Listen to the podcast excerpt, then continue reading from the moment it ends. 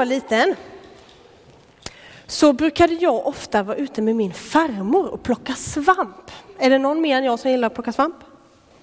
Härligt, då vet ni vad det handlar om. Eh, och då var det så här, det var väldigt speciellt när man var med farmor och plockade svamp. För när man kom in, kom in i skogen så här, då sa alltid farmor så här, Johanna, nu tar vi på oss svampglasögonen. Så gjorde man så här, tog man svampglasögon så här, så satte man på sig glasögonen. Och sen gick man vidare in i skogen. Och vad jag kommer ihåg så hittade vi alltid massor med svamp. För att vi hade tagit på oss farmors svampglasögon. Vi, blev, vi liksom förvandlades till svampjägare, supersvampplockare liksom, när vi tog på oss de där glasögonen. Ni ser dem va? Glasögonen?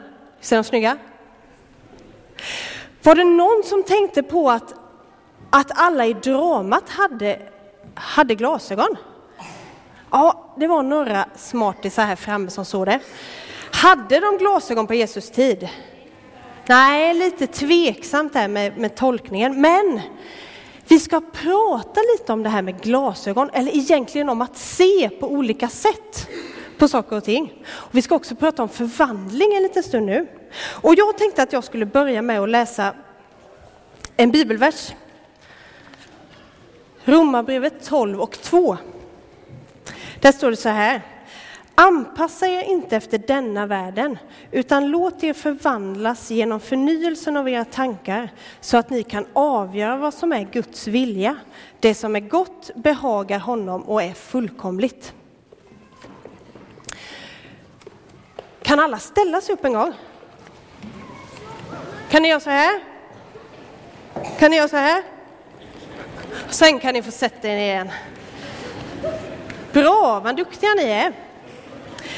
Hörni, här har vi alla glasögonen. Vem var det här? Här börjar på S. Sackaios, Sakaios glasögon. Vem var de här? Och det var ju alla de här som ligger här och bland, bland annat de här. Folket som stod och tittade på. Precis. Och vem hade de här snygga glasögonen? Jesus hade dem. Bra, bara så att ni är med. Hörrni, när folket tog på sig sina glasögon så här och så tittar de på den där killen Sackaios. Då såg de en lurfax. En riktig förrädare. Och det var han. Han fick sina pengar ifrån romarna och han lurade av folket, hedligt folk, extra pengar så att han kunde stoppa dem i egen ficka. Så att det stämde ganska bra det där. Han var en lurendrejare helt enkelt, den där Sackaios. Och det var faktiskt så att sådana som jobbade som Sackaios, de fick inte komma in i synagogorna, eller typ en kyrka kan man säga. Fick inte ens komma in där. De fick inte, om de hade sett något brott, fick de inte vittna i rätten. För det var ingen som litade på en tullindrivare. För de var lurendrejare. De litar vi inte på. Det var så att Sackaios, han fick man tycka illa om. Det var helt okej. Okay. Han är en riktig elaking den där Sackaios. Ja, det tyckte alla. Det var inget konstigt med det. Han var ju det, eller hur? Och man kan ju tänka om man byter här då, och tar på sig Sackaios glasögon istället. Då kan man ju tänka sig att han kanske visste att det han gjorde var fel, att man ska inte ta extra pengar. Men alla är ju ändå så taskiga mot mig. Kan väl ta lite extra pengar. Jag behöver inte vara schysst mot dem. Det är väl bättre att jag blir rik och kan bo i ett fint hus istället, eller hur? Så kan man tänka sig att Sackaios tyckte. Men så kommer ju Jesus till Jeriko och då händer ju det som vanligt grejer. Jesus, han har nämligen helt andra glasögon än både Sackaios och folket. Visst är de snygga? Nej. Och Jesus, han kommer in där och behandlar Sackaios, lurfaxen, som om han är en gammal kompis som han är jätteglad att träffa. Men tjena Sackaios! Jag tänkte jag skulle komma hem och käka mat hos dig. Dags att dra igång nu så vi kan äta. Han behandlar Sackaios helt annorlunda mot vad alla andra gör. Och Sackaios han blir superglad. Han börjar rasa ner ur det där trädet och tjoho, klart jag ska sätta på maten och så går de hem. Och det här med att bjuda på mat, att äta tillsammans med någon, det var väldigt viktigt och betydelsefullt på den här tiden. Så när Jesus går hem till Sackaios och käkar mat hos honom, då visar han liksom med hela sig att han vill vara Sackaios vän. Och det var det ju inte så många andra som ville vara. Så Jesus han är speciell. Folket måste vi ta på oss de här igen. De tycker att det här är väldigt konstigt. Hallå Jesus, vet inte du vad, vad, vad Sackaios är för en skitstövel? Alltså här tycker vi alla illa om sådana som han. Du Jesus, han är inte värd det där. De var säkert irriterade. De kanske var avundsjuka. Och de kanske också var lite besvikna på Jesus. Tänk om han vill vara med en sån som Sackaios, då kanske han tycker att det är okej att man är oschysst. Att det är okej att man luras. Tycker Jesus verkligen det? När han är med Sackaios? Hörni, jag har tänkt så här. Jag tror att det är rätt lätt att få på sig sådana här glasögon. Ibland. De här till exempel. Vadå, varför ska jag vara schysst mot dem? De är inte schyssta mot mig. Det behöver väl inte jag vara? Om du är oschysst mot mig kan jag vara oschysst mot dig. Eller hur? Har ni haft på er de här någon gång? Testat dem? De här.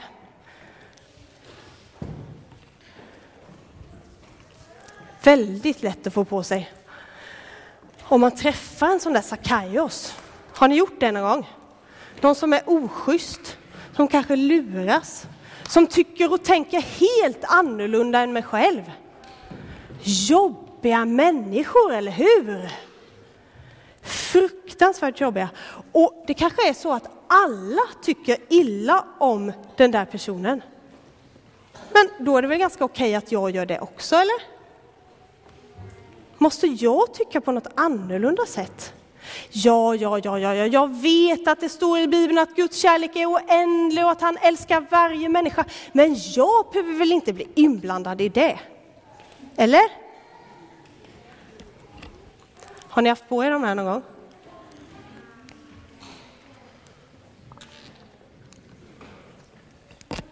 Kommer ni ihåg vad vi läste i Bibeln? Det stod så här, anpassa er inte efter denna världen. Alltså, ni ska inte göra och tänka precis som alla andra, alltid. Utan låt er förvandlas genom förnyelsen av era tankar så att ni kan avgöra vad som är Guds vilja, det som är gott, behagar honom och är fullkomligt. Låt er förvandlas genom förnyelsen av era tankar. Låt er förvandlas, låt er förvandlas. Låt er, det låter som att det är någon mer än jag inblandad i det här, eller hur? Låt er förvandlas. Kan jag klara det själv, tror ni? Jag klarar inte det själv i alla fall.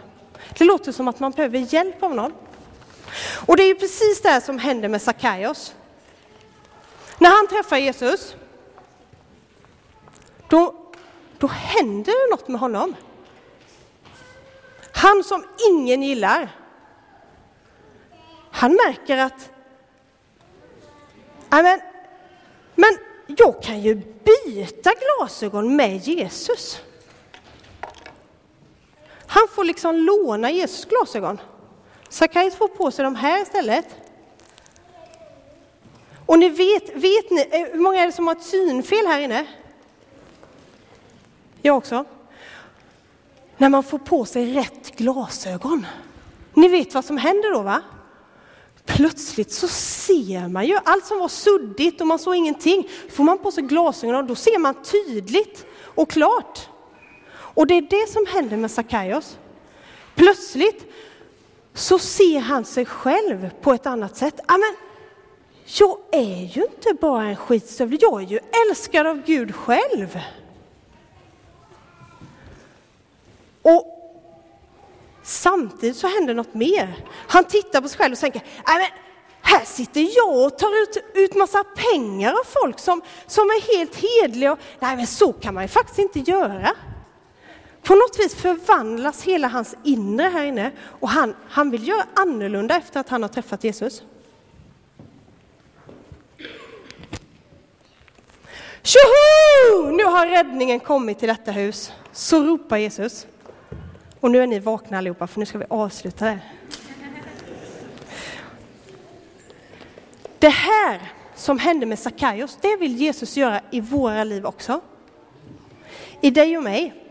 När vi umgås med Jesus, då kan våra tankar och vårt inre förvandlas. Och jag måste säga att det här är det största undret som Gud gör i mitt liv. Han kan ju göra massa häftiga saker. Gå på vatten liksom. Men för mig är det det största. När Gud liksom ändrar mina tankar, jag som kan vara ganska självupptagen och tänka mest på mig och på mitt liksom. Till att, att se på mig själv på ett annat sätt och att se på andra, andra människor, på, på livet, på situationer som händer på ett annat sätt. Det är det största undret. Och berättelsen om Sackaios, den avslutas så här med att Jesus säger om sig själv, Människosonen har kommit för att söka efter det som var förlorat och rädda det. För Jesus finns det inga omöjliga människor. Varken Sackaiosar, sådana här, eller folk. Inte sådana heller. Det finns inga omöjliga.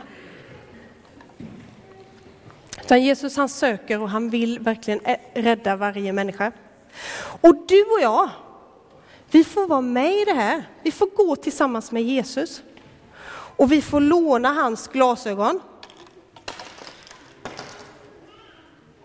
Så att vi kan förvandlas här inuti. Och så att vi kan se det som han ser. Och det där, det vill jag vara med om mycket. Ska vi be tillsammans? Jesus, tack för att du är här. Tack för att du är här tillsammans med oss, Gud. Tack för att vi inte är själva, Jesus. Du vet, ibland är det så svårt när vi möter sådana där personer som Sackaios som, som inte är schyssta och som, ja, som vi bara känner att vi inte orkar med, Gud. Vi ber Jesus då att du ska förändra oss, Gud. Förvandla våra tankar och vårt inre så att vi kan visa dem kärlek. För vi vet ju att du älskar varenda människa, Herre. Jesus, hjälp oss att visa på det. Och Jesus, låt oss förstå hur mycket du älskar oss. Var, varenda en som sitter här inne, Herre. Amen.